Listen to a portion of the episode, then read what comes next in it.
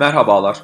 Alper Akalın ve Burak Dalgın'ın birlikte ülke ve dünya gündemindeki iktisadi sorunları tartışmayı ve bu sorunlara çözüm önerileri getirmeyi hedefledikleri Nasıl Olacak adlı podcast serisine hoş geldiniz. Merhabalar. Nasıl Olacak adlı programımıza bir hafta aradan sonra 18. bölümünde karşınızdayız. Burak sen de hoş geldin. Ben de hoş buldum. Ee, bu hafta devletin ekonomideki rolünü konuşacağız. Aslında senin, geçen... senin, senin ne diyeceğini herkes biliyordu. Bence benim ne diyeceğimi dinlemek için geldiler. evet aynen öyle. Normalde bizi e, bizi izleyenler benzer ekonomik düşüncelere sahip olduğunu söylüyorlar ki %95 konuda haklılar. Ama o %5 farkımızı ortaya çıkaracak bir program olacağını evet, düşünüyorum ben bu programı. E, aslında geçen hafta e, ara verdiğimizde hangi konuyu yapalım diye ben izleyicilerimize sorduğumda üç tane ana konu çıkmıştı. Onlara da bir dem vurayım da sonrasında neden bu konuyu seçtiğimizi de açıklama ihtiyacı hissettim. E, üç tane ana konu. Birincisi genç işsizlik, ikincisi tarım, e, üçüncüsü de katma değerli büyüme. Aslında biz genç işsizlik ve katma değerli büyüme veya teknoloji ile büyüme arasındaki ilişkiyi yapan programlar yaptık ama anladığım kadarıyla bu konular hakkında biraz daha program yapmak gerekiyor evet. belki ileride programlar. Tarım konusunda da bir uzman bulacağız ve onunla bir program yapacağız. Hakikaten ikimizin de direkt uzmanlık alanı olduğu bir konu değil. Ee, tabii şöyle bir imaj da vermek istemeyiz. Her konuda konuşabilen evet, uzmanlar İzleyiciler şu anda şey diyor ya, kardeşim 17 bölümdür her konuda cihaz cihaz konuştuğunuz bir tarafı konuşabilirsiniz. Bildiğimiz konularda, bilmediğimiz konularda uzmanlarla da program yapacağız. Zenginleştireceğiz inşallah. Ee, cümle şimdi... Şu şeyden evet. şeyi söyleyeyim mi tekrar? Bunu önce her programda söyleyelim. Yani bizim buradaki görüşlerimiz e, bulunduğumuz organizasyonları bağlamıyor arkadaşlar. Biz burada tamamen şahsi sohbet mecrası burası. Onu tekrar bir hatırlatalım. Evet. Ne siyasi ne de profesyonel herhangi bir kurumsal temsiliyeti e, şey yapmadan kendi kişisel görüşlerimizi paylaşıyoruz. Konumuz devletin ekonomide rolü ne olmalı? Biraz farklı bir format denemek istiyorum. Bakalım becerebilecek miyim ama bu konu hakkında sizden de çok soru gelecektir diye tahmin ediyorum. Onun için biz kendi konuşmalarımızı belki biraz daha kısa tutup sizin sorularınıza da odaklanabiliriz. Siz şimdiden soru sormaya başlayabilirsiniz arkadaşlar. Burada ben formattan kastım bir soru soracağım. Ee, cevabımızı alacağız. Diğer soruya geçeceğiz gibisinden bir durum. Mesela ilk soruyu hemen soruyorum Burak. Haydi. Sence devlet bir şirket işletmeli midir? Yani hava yolları, telekom, banka herhangi bir şirket devletin bir iktisadi şirketi olmalı mıdır? İstisn çok istisnai olmalıdır. Genel olarak işletmemelidir. Genel olarak bence devletin iki tane büyük rolü var. Rolü olmalı. E, iki veya üç tane. Bir tanesi e, bir düzenleyici olarak oyunun kurallarını koymalı ve onların işlediğini sağlamalı. Mesela rekabet hukuku gibi e, alanları tesis etmeli ve bunun uygulamasını yapması lazım. E, ikincisi geride kalan vatandaşlara destek olması lazım. Yani sosyal yardımlar marifetiyle herkesin en azından belli bir seviyede yaşamasını sağlaması lazım. Üçüncüsü belli kamusal hizmetlerin verildiğini ya bizzat vererek ya destek olarak e, sağlaması lazım. Bu sağlık, eğitim ve emeklilik ilk aklıma gelenler birkaç tane daha olabilir. Bu üç tanesi bence ana görevler. Yani e, oyunun kurallarını koymak ve işletmek e, birincisi. İkincisi geride kalanlara destek olmak. Üçüncüsü bilhassa sağlık, eğitim e, ve emeklilik gibi kamusal hizmetleri vermek veyahut da verilmesini temin etmek. Ha, bunların dışında şirket işletmesi çok çok çok istisnai bir durum. E, verdiğin örneklerde de işte, belki ortaklıklar yöntemiyle olabilir. E, belki ilk gelişen teknolojilere destek vermek anlamıyla olabilir. Ama çok şeffaf ve çok dar bir şekilde olması lazım. Çok istisnai bir durum olduğunu düşünüyorum. Olması gerektiğini düşünüyorum. Ben de devletin iktisadi işletmeye sahip olmaması gerektiğini düşünüyorum. E, bunun da üç tane temel faktör var. Birincisi e, tarihsel tecrübede gösteriyor ki özel işletmeler kamusal işletmelerden çok daha verimli çalışıyor. Bunun birçok nedeni var ama bir en akla geleni yani özel mülkiyet ile kamu mülkiyetinin bir şekilde e, girişim motivasyonunu ciddi anlamda etkiliyor. Özel mülkiyetin olduğu yerde insanlar kar güdüsüyle daha kaliteli, daha sağlıklı, daha kaliteyi ucuza sağlamaya yönünde verimli hizmetler sunarken konu kamu iktisadi teşekkülü oldu mu oradaki aidiyet hissi bir şekilde yok oluyor ve kamunun verimsiz harcaması çoğalıyor ki geçmiş tarihsel tecrübemizde Türkiye'de dünyada da hep zarar eden kamusal iktisadi teşekkülleri bize gösteriyor. Bu da vergi verenlerin üzerinde bir yük olarak kalıyor. Ben onun için birinci açıdan bunu ama ikinci açıdan da bir önemli açı en az bunun kadar önemli.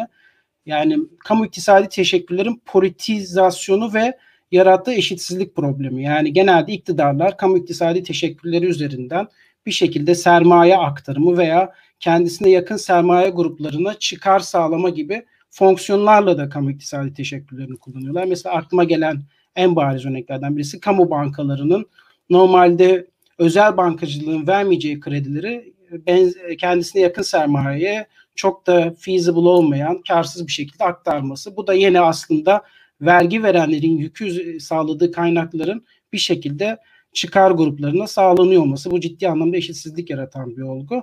Bir üçüncüsü de benim yeni aklıma gelen faktör kamunun olduğu yerde özel sektörün bir şekilde büyümesinin engelleniyor olması. Bu da aslında ekonomide itici gücün olan özel sektörün istihdamı esas sağlayacak olan özel sektörün verimli bir şekilde ilerleyememesi, kamunun bunun üzerine dizginlenmesi diye ben de özetleyebilirim. Senin eklemek istediğin bir nokta var mı? Yok, doğru. Bence soru doğal tekerlerde yani rekabetçi alanlarda zaten kamunun bir işi yok bence.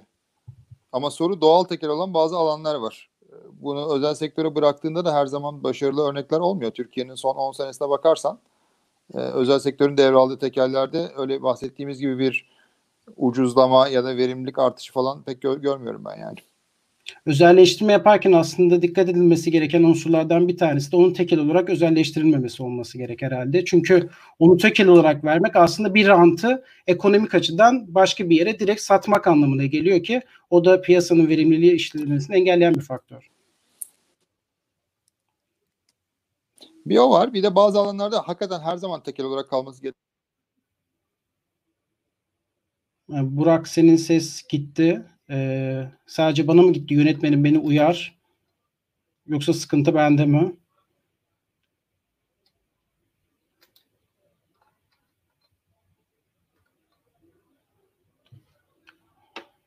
Ee, yönetmenim bana yazabiliyor musun? Yoksa şu an ben mi yokum?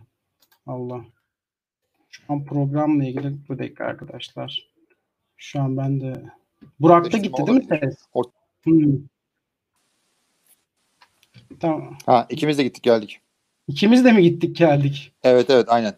Tamam, ee, şey şey diyordum ha. Evet. E, o, o yüzden yani ya ya liberalize edip e, özelleştirmek olabilir. Çünkü doğal tekel yani tekeli özele devretmek iyi olmayabilir. E, diğeri de doğal tekel olan alanlarda başka yöntemler uygulayabilir. Yani sırf özelleştirme değil, kısmi halka arz gibi, ortaklıklar yapmak gibi. Yani maksat çünkü şeffaf ve verimli işlemeyi sağlamak. E, o yüzden onun her zaman çözümü özelleştirme olmayabilir ya da blok satış olmayabilir. Aslında özelleştirmede de belki 2-3 tane temel kriterden bahsetmek gerekiyor. Yani kamu iktisadi teşekkülü olmasın. Peki bunu özelleştirelim ama nasıl özelleştirelim sorusuna belki cevap vermek gerekiyor. Orada benim aklıma gelen bir şeffaf bir ihale süreci, iki rekabetçi bir ortamın oluşturulması, en iyi fiyatın bulunması için, üç e, herkesin adil bir şekilde yarışabildiği bir ortam. Yani herkesin ihale sürecinde eşit bir şekilde yarışabildiği, kimsenin bir şekilde kamu bankalarının finansmanı yoluyla kayrılmadığı veya girişine çıkışına izin verilmediği bir sürecin olmaması. Bilmiyorum senin eklemek istediğin. Benim ekleyeceğim var çünkü bir de özelleştirme sonrasını düşünmek lazım. Yani o ne amaçla bu yapılıyor? Bence en temel soru bu. Yani çünkü bazen maksimum fiyatı elde etmek için bunu yapıyor olabilirsin. Ki senin söylediklerin daha da geçerli orada. Bazen o işletmenin sadece istihdamını devam ettirmesini sağlamak için yapabilirsin. Daha düşük fiyatı kabul edeceğim ama kardeşim bu işletmede 500 kişi çalışmaya devam edecek diyebilirsin. Onun optimizasyonu farklı olabilir. Bazen şeffaflaşma için yapabilirsin. O zaman gidip %30'unu halka arz edip 3-4 e, tane bağımsız yönetim kurulu üyesi atamak bir opsiyon olabilir. Yani başlangıçta ben bunu niye yapıyorum sorusunun bir cevaplanması lazım. Azami fiyatı almak için mi? Sektörü liberalleştirmek için mi? Devletin bu işten çıkması için mi? Oranın daha etkin işlemesi için mi? Bunlar her zaman birbiriyle uyumlu da olmayabilir bu arada. Onu da söylemek lazım. Yani e, bakarken bir önce perspektif oluşturmak lazım. Her konuda olduğu gibi bu konuda da. Bu soruyu şimdilik böyle yapalım. Sonra soru cevapta tabii, tabii, ilerleyin. Zaten, zaten, zaten, zaten 9 dakika gitti. Yoksa program bitti. tamam. İkinci soru. Sence devlet fiyat kontrolü yapmalı mıdır? Hayır. Bak mesela bir önceki soruya istisnai olmalı diyordum. Burada bir istisna var mı fiyat kontrolü konusunda? İstisnam var yani Sa- savaş olursa tabii ki yapmalı. Yani öyle çok Hmm. çok buradaki istisna çok daha da dar. Yani her şeyin istisnası var. Her kuralın istisnası var. Ee, Buradaki istisna daha da dar. Savaştan kastettiğimiz dış güçlerin dış faiz lobisinin bize saldırmasını savaş olarak nitelendiriyor musun mesela? Ee, Yok pek nitelendirmiyorum. Öyle bir şey olduğundan emin değilim ama yani neyse yani yok. Yani Allah korusun çok gerçek e, Türkiye 2. Dünya Savaşı'nda hala anlatılıyor vesikalı ekmek diye. Tabii ki vesikalı ekmek satılacak. Vesikayla ekmek satılacak değil mi? Yani o tip Allah korusun inşallah bir daha da öyle durumlar yaşamayız. O tip çok çok çok olağanüstü durumlar dışında fiyat kontrolü yapılmaması gerektiğini düşünüyorum. Fiyat kontrolünün yapılmaması gerektiğine ben de bir gerekçe olarak yani şöyle bir durum var. Genelde aslında toplumda da bazen böyle kontrollerin yapılması gerektiğine yönelik varyansınlar veya talepler de görüyoruz. Mesela bu en son aklıma gelen örneklerden bir tanesi bu maske mevzusuydu. Yani bu koronavirüs salgını esnasında maskeye olan talep bir anda arttı ve maske fiyatları biraz yukarı gitti. Ee, ve devlet bir anda maske alım satımını yasakladı ve bu kara borsacıların işinin sonlandırılması açısından toplumun belirli kesimleri veya bazı kesimleri belki çoğunluk değil tarafından olumlu karşılanan bir hamleydi.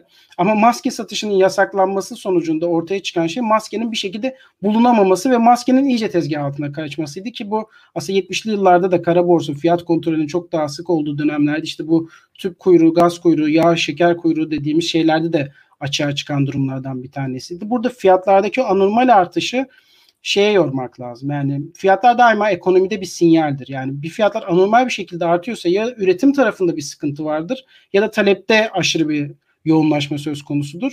Burada piyasanın bir şekilde bu sinyalleri doğru şekilde yönetecek işlemesine ben olanak sağlanması gerektiğini, aksi takdirde yokluğun egemen olacağını yani iyi niyetle bile yapılıyor olsa sonucun daha da kötüye gidebileceğini düşünüyorum. Tabii bu konuyu da e, biraz daha açabiliriz ama diğer soruma da geçebilirim senin söylemek Bence istediğin. geçelim. Hızlı bir şekilde bitirirsek soruları en azından alacak Tamam. vaktimiz kalır. O zaman üçüncü soru aslında deminki konuyla da biraz bağlantılı. Şu an bir vaka var. O da şu devlet kamu bankalarına sahip. Sence devlet kamu bankaları ve kredi dağıtmalı mıdır? Mesela devletin kredi kullandırması bir ekonomik faaliyet içerisinde kabul edilebilir bir iktisadi alan mıdır? Şimdi birincisi kamu bankalarının payı anormal derecede arttı. Bu geçen 10 sene önce e, dörtte biriyken toplam kredilerin bugün aşağı yukarı yarısına geldi. Bu bir başlı başına bir anormal bir durum. Bir ekonomide bankaların e, toplam kredi hacminin yarısı kamu bankalarından geliyorsa çok acayip bir durum bu bence. Devlet bu işte olacaksa çok daha az diyelim %10 mertebesinde olabilir mi? Belki olabilir. Ama esas kredi kanalını rahatlatma yöntemi şöyle olmalı. Birincisi genel güveni düşürerek faizlerin düşmesini sağlamak. İkincisi daha açık bir regülasyonla bankacılığın ve finans sektörünün, kredilendirme sektörünün genişlemesini sağlamak ki bununla ilgili birkaç tane yazıda yazmıştım biliyorsun. Yani sadece bankayla yürüyor Türkiye'de finansman. Bunu açarsanız finansman imkanları artabilir. Yani piyasanın önünü açması lazım. Üçüncüsü fonlamayı yapabilir. Zora düşen bankalara gerekirse kısa dönemli kredilendirmeler yapabilir. E, fakat doğrudan kredi vermesinin e, yanlış ve çoğu zaman da çok tehlikeli buluyorum. Ha bu niş alanlarda e, diyelim ziraatte sadece ziraat odaklı bir takım bankacılıklar yapılabilir. Sadece büyük projelerin finansmanı için bir kalkınma bankacılığı yapılabilir. Ama bunların alanlarını siz yeterince dar tutarsanız zaten e, toplam e, kredi pastasında da payınız 10 bilemediğiniz 20 olur. E, girip bir ekonomideki kredilerin yarısını kamu bankalarının dağıtıyor olması e, anormal bir durum. Bence de bir devletin kamu bankasına sahip olması zaten bir risk.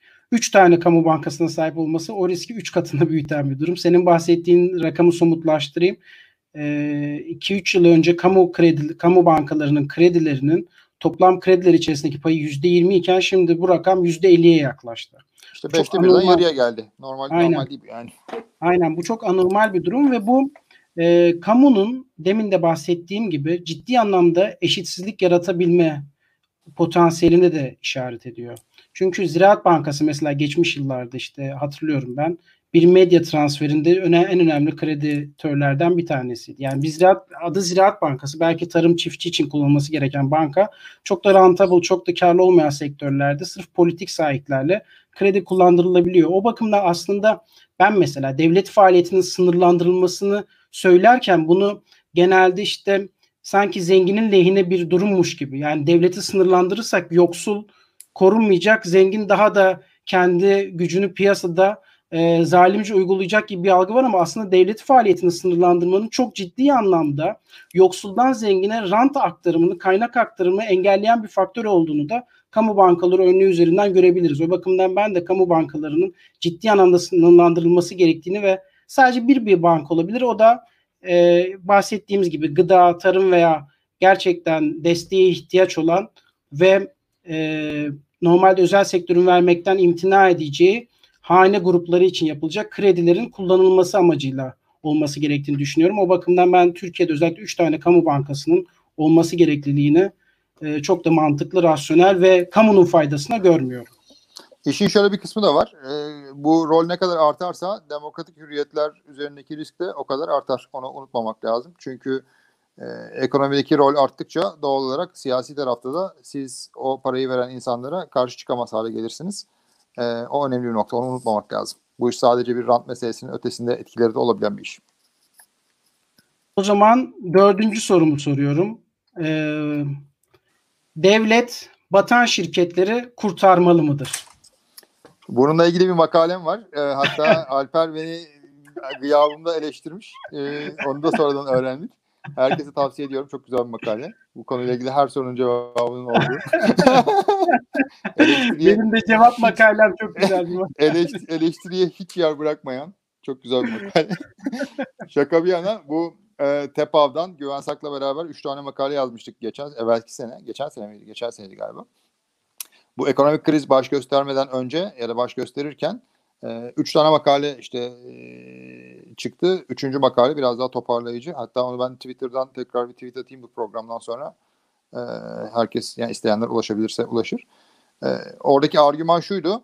E, ekonomik kriz geliyor. Bu bankacılık kanalını çok kötü tehdit edecek kötü krediler marifetiyle. Burada bir program uygulanması lazım ki e, bu iş rahatlasın. Yoksa büyük bir işsizlik geliyor diye. E, tabii ki dinlenmedi e, otorite. Neticede Türkiye'deki 10 işten bir tanesi kayboldu. 2,5 milyon iş kaybetti Türkiye. Ee, öyle de bir bunun etkisini gördük. Kısa cevap şu. Teker teker şirket kurtarması çok riskli ve ben pek genel olarak ona karşıyım. Çok dar istisnaları olabilir. Bir şehirde 5000 kişi çalıştıran bir sanayi şirketi gibi örnekler olabilir. Ama bunlar çok istisna. Fakat genel şirket kurtarmalarda e, bir havuz olabilir. Mesela bizim orada önerdiğimiz problemli kredilerin bir havuza toplanması hem bankaların hem yeni finansörlerin hem kamunun oraya e, belli bir iştirakta bulunması ve tamamen profesyonel bir yönetimin e, onu yönetmesi, bazılarının batmasına müsaade etmesi, bazılarını rehabilite etmesi, bazılarına e, desteklemesi çerçevesindeydi. E, yani teker teker şirket seçme çok tehlikeli ve yanlış bir yöntem. Kamunun gidip onu yönetmesi de yanlış bir yöntem. Ama belli alanlarda, belli bir sektöre veyahut da belli alanlara bir e, şey geldiyse, e, sıkıntı geldiyse, bir felaket geldiyse e, buralarda kamunun bir rolü olduğunu düşünüyorum. Hiçbir şey olması istihdamı kaybetmemek adına. Çünkü istihdamı kaybetmenin sosyal ve ekonomik maliyeti çok daha yüksek. Ve bir de batmış bir işletme rekabetçi olamamaktan batıyorsa batabilir. Ama diyelim korona geldi, otellere insan gelmiyor ya da havaalanlarına insan gelmiyor. Bu geçici ve bariz bir sebep e, bunu atlatana kadar belli bir destek alabilir. Ama orada da dediğim gibi e, kamu otoritesinin ya Ahmet'i kurtaralım Mehmet'i kurtarmayalım gibi bir e, istediğini seçme mekanizmasının olmaması lazım. E, ancak bunu bir e, toplu havuza para koyarak ve oranın yönetimini de e, bağımsız kişilere bırakarak ve başka ortakların da oraya gelmesini, e, özel sektör ortaklarının da oraya gelmesini sağlayarak yapabilir diye düşünüyorum. Öncelikle şunu hatırlatayım. Senin makalen koronavirüsten önce yazılmış bir makaleydi. Evet evet. Oradaki başka bir krizden dolayıydı o. Korona krizi evet, sebebiyle evet, değildi. Korona krizi değil. O bakımdan şöyle bu sorunun aslında cevabı olağanüstü koşullar değil, olağan koşullarda. Ya da olağan aslında her kriz bir olağanüstü koşuldur ama korona çok Evet evet. Makroekonomik kriz. Korona yüzünden için, değildi. Korona daha da şey oldu. Evet yani koronavirüs yüzünden şirketlerin zora geçilmesi hususunda tabii ki benim birazdan söyleyeceğim hususlar belki çok geçerli olmayacak. Yani ben de koronavirüsün yaratmış olduğu tek sefere mahsus olabilecek belki de 100 yılda bir karşılaşacağımız bir husustan dolayı ekonomik zora girmiş şirketler konusunda kamunun tabii ki daha yardımcı bir rol Şu an şarjımı takıyorum. Kaybolacağım merak etme. Tamam peki. Ancak e, normal şartlarda yani tüm dünyada her şey normalde giderken Türkiye'deki bir ekonomik krizden veya yerel dinamiklerden kaynaklı bir e, kötü gidişatın sonucunda bir şirket zora girdiyse devlet bunu kurtarmalı mıdır? Şimdi istihdam genelde kurtarmalı gerektiği yani sosyal bir şok yaşanmaması adına kurtarmalı gerektiği savunusu yaygın ki sen aslında güzel de bir çerçeve çizdin. Ben sadece senin çerçeveni kendi yazımda da iki temel itiraz getiriyorum. Yani bu itiraz senin çerçevenin olmaması gerektiğine yönelik değil de senin çerçevenin sunmuş olduğu program doğru bir şekilde uygulansa bile bunun iki tane mutlaka negatif etkisi olacak ve bu iki tane olumsuz etkiyi de göz önünde bulundurarak bu kurtarma programı uygulanmalı mı uygulanmamalı buna dikkat etmemiz lazım. Birincisi verimsiz şirketleri kamu kaynakları veya işte krediler yoluyla kurtarmak aslında Türkiye'de verimli olan mesela startupların büyüme ihtiyacı olan şirketlerin normalde kullanacağı kaynakların verimsiz şirketlere aktarması ve bu böylelikle verimli bir büyümenin önüne bu kaynakların verimsiz şirketlere aktarılması yönünün durumundan set çekilmiş olması. Yani burada bu zombi dediğimiz şirketler yani yaşıyor ama aslında ölü ve zorla yaşatılmaya çalışıyor o işte istihdam yaratmış olduğu istihdamdan ve diğer faktörlerden dolayı bu şirketlerin bir şekilde kurtarılıyor olması başka düzgün şirketlerin istihdam yaratacak şirketlerin belki de doğumunu ölü doğumuna sebep olan bir duruma sebep olur. Bu birincisi bu. İkincisi de nihayetinde kullanılacak kamu kaynakları orta sınıf veya dar sınıfın kullanmış olduğu vergilerin ya işte ödemiş olduğu vergilerin bir şekilde sermayedar sınıfına aktarılıyor olması. Bu da ciddi anlamda eşitsizlik yaratan bir olgu. Bu eşitsizlik de hep kurtarma bir şekilde bu eşitsizliği besliyor ve işte kapitalizme getirilen en temel eleştirilerden bir tanesi de işte eşitsizlik yaratılıyor olması ama bu kurtarma dediğimiz mevzu aslında serbest piyasa içerisinde normalde iflas etmesi gereken bir şirketin devlet eliyle kurtarılması mevzusu ki bu aslında işte o ahbap çavuş kapitalizmi dediğimiz veya devlet kapitali dediğimiz kapitalizmi dediğimiz durumun ortaya çıkması. Sen bunu savunuyorsun diye söylemiyorum. Kurtarmanın eğer konteksti çok genişlerse nereye gidebilir onu söylemek açısından bu eşitsizlik ve verimsizlik olgusu yüzünden ben bu kurtarma paketlerinde çok çok çok ihtiyatlı olunması gerektiğini ve ancak böyle koronavirüsü gibi çok istisnai durumlarda bunun göz önünde bulundurulması gerektiğini düşünüyorum. Buyursunlar efendim. Söz hakkı sizde. yok yok ben iki tane şey soracağım. Bir tanesi o kurtarmada işleri tuttuğun için aslında o servet transferi esas orta ve dar sınıfın işini tutuyorsun. Sermayedara transfer değil hatta bilakis sermayedar şirketini kaybetmek durumunda kalıyor. Kalmalı en azından. Ee, yani orada kurtardığı şey aslında orta ve dar sınıfın işini kurtarıyorsun. Bence o önemli bir nokta. Yani kimi kurtarıyorsun sorusunu hep sormak lazım. Ee, ikincisi de yani bu hikayeleri sürekli anlatan işte piyasa çalışsın falan diyen Amerikan kapitalizminin önce 2008'de kimi nasıl evet. kurtardığını hep beraber Aynen. gördük. Sonra para basılmasın ama para basılırsa dünyanın sonu gelir diyenlerin şimdi ne yaptığını da görüyoruz. O yüzden bu şeyler e, nasıl diyeyim doktriner yaklaşımların gerçek hayatta birazcık daha dikkatli değerlendirilmesi lazım gibi geliyor. Ben 2008 yılında Lehman Brothers kurtarıldığında ve diğer büyük bankalar işte bu kurtarılmamak için çok büyük. İngilizcesi too big to fail işte gerekçesiyle bu şirketlerin devlet tarafından kurtarılması sonrasında Radikal gazetesine bir makale yazmıştım. Amerika serbest piyasa kapitalizminin uygulandığı bir yer olarak bilinir ama Amerika aslında vahşi devlet kapitalizminin uygulandığı bir yerdir ve tamamıyla bu işte serbest piyasa kurallarına aykırı bir politikadır diye de 2008 yılında yazmıştım. Ben de istersen bu makaleyi bu konuşma sonrasında Lütfen. E, izleyicilerle paylaşayım. İnsanların makaleye boğacağız. 20 dakika podcast, yarım saat podcast dinleyeceğiz diye geldiniz arkadaşlar. Makale şey, makale seline tutuldunuz. Hadi devam edelim. Olay iyice akademik O zaman sorulara geçelim istersen. Haydi. Yani bir iki tane daha sorun vardı ama belki burada sorular da biraz birikti. Bir tane hemen aklıma soru, gelen bir soru. Senin bunu soruya cevap vermeni bekliyorum. Çünkü benim bu konuda gerçekten net bir fikrim yok. Yani pozitif de negatif olduğunu düşünüyorum. Arge'de kamu bulunmalı mı? Örneğin TÜBİTAK diye müjde MJDE diyor. Ben müjde diyeceğim artık. Oradan bir soru gelmiş. Arge'de kamu bulunmalı ama nasıl bulunması gerektiğine dikkat edilmesi lazım. Türkiye'deki Arge teşvik teşvikleri çok proses odaklı. Yani böyle işte profesörler karar versin, formlar doldurulsun falan. Bunun etrafında bir sektör oluşuyor. E, bu ARGE teşviklerinin e, şöyle ele alınması lazım. Erken aşama teşviklerde parayı veriyorsa vermesi lazım ve e, geçmesi lazım. Bir. İkincisi risk sermayesi fonlarına para koyması lazım. Bırakalım risk sermayesi fonları startupları seçsinler. İkincisi bu.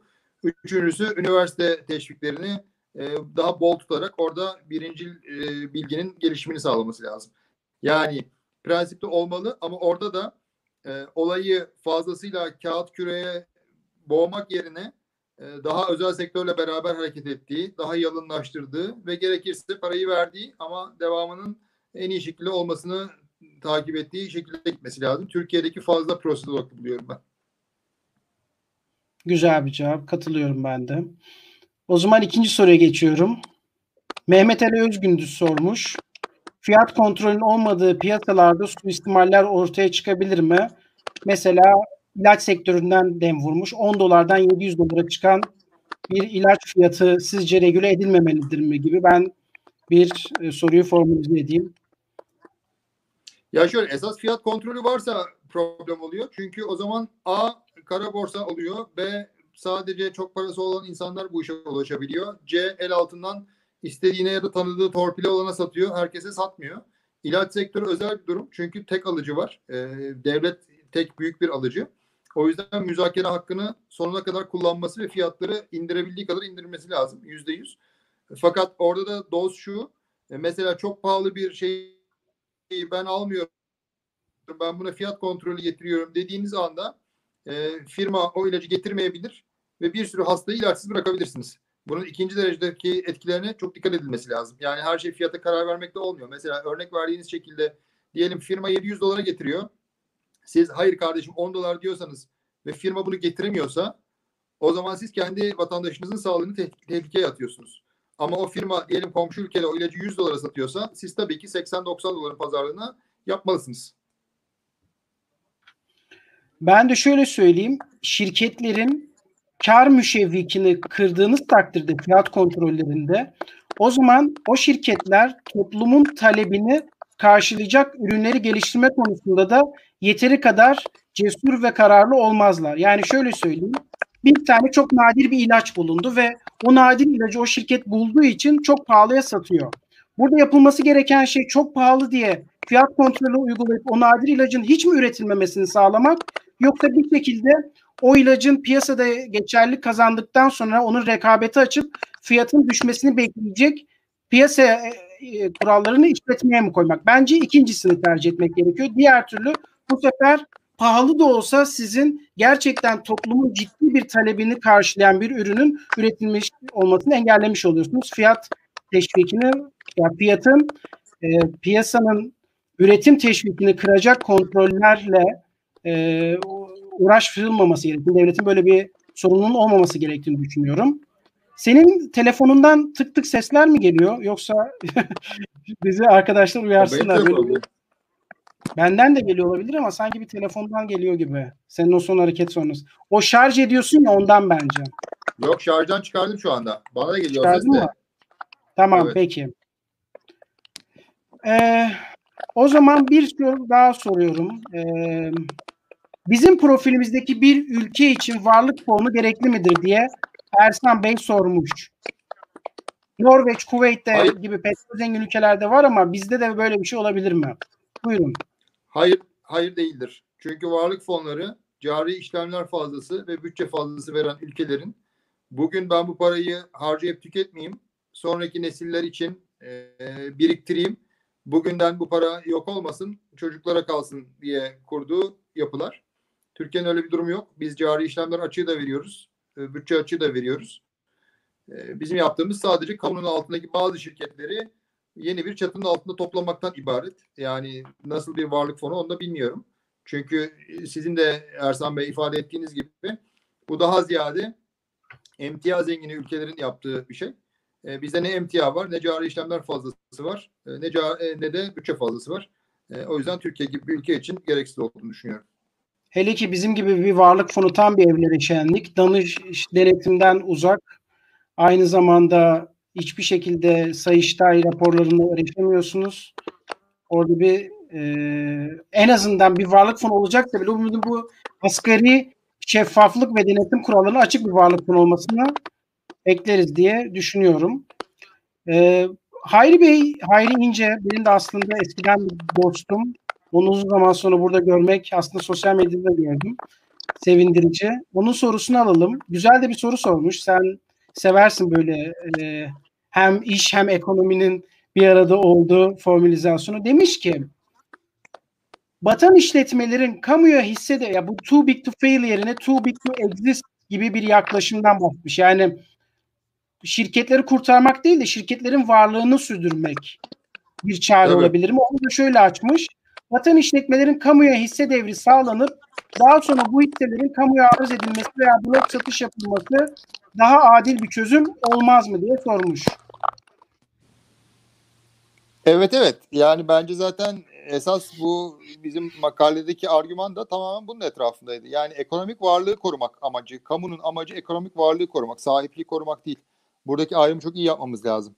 Ee, bir varlık diyelim bir fabrika, e, o bir ekonomik varlık insanları çalıştıran, e, işte tedarikçiden mal alan, tüketiciye mal satan fabrika. E, kamunun önem, önemsemesi gerektiği, gerektiği alan da o fabrikanın işlemesi değil mi? Onun sahibinin Ahmet, Mehmet, Ayşe, Fatma olduğu çok önemli değil. O fabrikanın varlıkları üzerinde de iki tane farklı grubun e, iddiası var. Bir tanesi borç verenlerin engellenen anlamıyla ki bu ticari borç ve banka borcu olarak ikiye de bölebiliriz. Kalan da sermayedarın. Yani yarın öbür gün sermayedar gider oraya borç verenler el koyarsa ya da kamu el koyarsa e, el koyması değil de devralırsa diyelim. E, fabrika işledikten sonra kamu otoritesi açısından fark eden bir şey yok. Bu zorla el koymadan falan bahsetmiyorum bu arada. Borçları ödeyemediği içinden bahsediyorum. Kamunun o yüzden önceliği e, işletmenin ekonomik varlığını devam ettirmesi. E, o yüzden yani sahipliği korumakla e, ekonomik varlığı korumak iki tane apayrı şey. O yüzden zaten icra iflas kanununun değiştirilmesi lazım ki şu anda ne oluyor? E, diyelim işletme borçlarını ödeyemezse peyderpey aşağı gidiyor, çöküşe gidiyor ve yok oluyor. Halbuki e, hızlı bir şekilde onun sahipliği el değiştirse A ekonomik yapıyı korursunuz. B yeni para koyması gerekiyorsa yeni parayı koyabilirsiniz. Çünkü zaman zaman işletme sermayesi konması gerekiyor şirketleri. E, ama el değiştirme olmadığı için onu da koyamıyorsunuz. Ekonomik varlığı boğuyorsunuz. Onun boğulmaması lazım. Özellikle Hayri Bey'in olayına katılıyorum. Kamu otoritesinin odağı sahiplikten ziyade ekonomik varlığın e, hayatına devam etmesi olması lazım.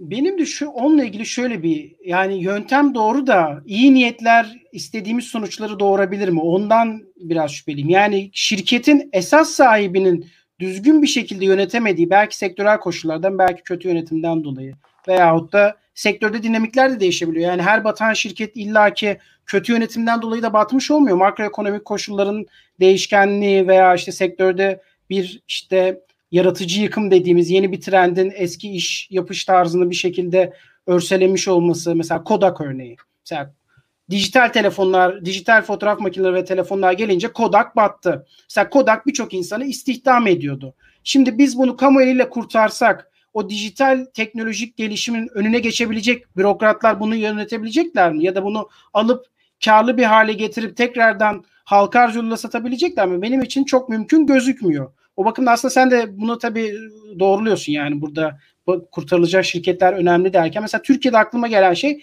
enerji şirketleri. Şimdi enerji şirketlerinde ciddi bir özellikle doğal gaz santrallerinde ciddi bir arz fazlası var.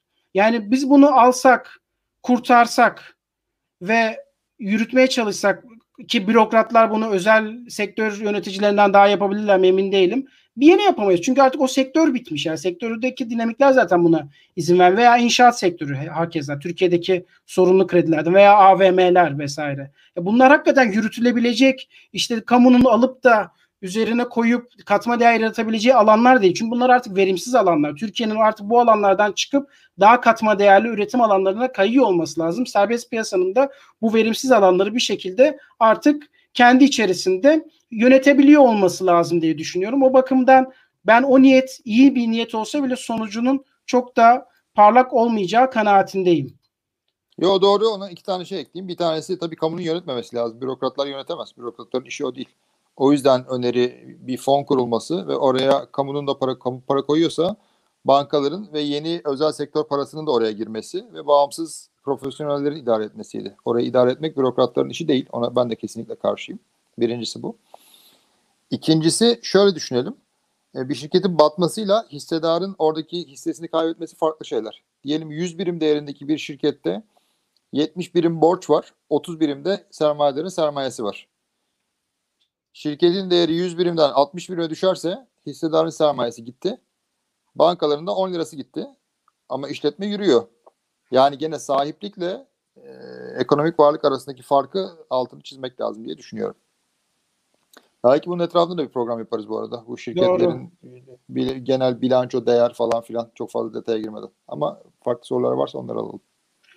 Ee, bir tane soru var ama yani bu soru biraz e, uçlarda bir soru diyeceğim. Aklıma 1800'lü yıllardaki e, şey geldi. Tanzimat reformu sonrası ayanların yapmış olduğu vergi tahsilatı. O da şu Ayan, vergi tahsilatının ayan, önce. Hı. vergi tahsilatının özelleştirilmesi hakkında ne düşünüyorsunuz gibi en uçlarda bir soruyla bence Hı. bitirebiliriz. Ben karşıyım. Kamunun asli fonksiyonudur. Ee, Şey yapılamaz diye düşünüyorum. Kesinlikle ben de karşıyım. Yani liberalsek de bu kadar liberal değiliz diye ben cevap vereyim. Ee, sorular bitti gibi. Peki. Bence 35 bir tane dakika değer, de- bir tane değerli TL ile ilgili soru vardı. Bugünkü konunun içinde değil ama istiyorsan ona da Aa doğru. Aynen Twitter'dan bir soru vardı. Neydi soru? Doğru. Bir, bize anlatır mısın Burak'cığım? TL'nin çok değerli olması iyi midir, kötü müdür? Ee, şeklinde Evet. bir soruydu. Buyur. TL'nin değerli ya da soruyu şöyle formülize edelim. TL'nin çok değerli olması sanayicinin üretim gücünü ve rekabet gücünü kırar mı? Buyurun efendim soru sizde. Son benim de cevabım var. Çok da güzel okkalı bir cevabım var. O zaman Önceden de sen tartıştık. o zaman ben okkasız cevabımı daha okkasız de. Çünkü senden senden sonra ya ben ya o noktadan o kadar uzağız ki yani çok değerli TL falan bizim için şu anda nispeten uzaktaki meseleler. Ama genel olarak zaten daha verimli olacağız ki para birimimiz değerlensin. Yani hani bu eskiden TL çok değerli olursa ithalat artar meselesi vardı. Ha, belki olabilir. Bir, ama birincisi o noktadan uzağız. Ama ikincisi e, yapay şekillerde değil ama hakikaten biz e, doğal şekilde ekonomimizi büyütürsek, daha verimli olursak zaten TL'nin değerlenmesi lazım. Ki emeğimiz daha çok para etsin. Ki gelen turist daha fazla para bıraksın. Ki ithalata görece daha az para verelim. Şu anda değersiz TL ne ihracatı ümit edildiği kadar patlattı, uçurdu. Yok öyle bir şey. Ne e, halkımızı zenginleştirdi. Tam tersi fakirleştirdi. İşte emeğimiz de, e, turistin ödediği para da, ihracatımız da para etmiyor. İşte elektronik aletler, e, bırakın elektronik aletleri, ayakkabılar dünyanın parası oldu. Tabii oradaki vergi politikası da ayrı bir alem. Ee, özetle değersiz TL kötüdür. TL'yi değerlendirmemiz lazım ama spekülatif şekilde değil, e, daha verimli olarak. Şu var. Gelişmiş ülkelere baktığınızda kişi başı milli geliri yüksek olan ve katma değerli üretim yapan ülkelere baktığınızda onun başarısını getiren temel faktörlerden bir tanesi de sağlam para politikasıdır. Yani üretimi toplumun yoksullaşması pahasına değil, toplumun zenginleşmesiyle beraber üretebilen ülkeler gerçekten refah yaratan ülkelerdir. Aksi takdirde TL'nin zayıflığı uğruna üretimi savunmak aslında gelir dağılımında adaletsizliği, eşitsizliği ve çıkar bir takım azınlık grupların lehine olacak şekilde toplumun çoğunluğunun yoksulluğa mahkum edilmesini savunmaktır diye okkalı cevabımı vereyim. Helal olsun bayağı okkalıydı. Gerçekten böyle Ve iki bitireyim. tane sade kahve iki tane sade kahve içmiş gibi oldum. ee, Hayri İnce şunu demiş bu arada. Bu program sonunda anlaşılıyor ki Burak Hı. Dalgın bir sosyal demokrat, Alper Akalın da bir liberal demokrat.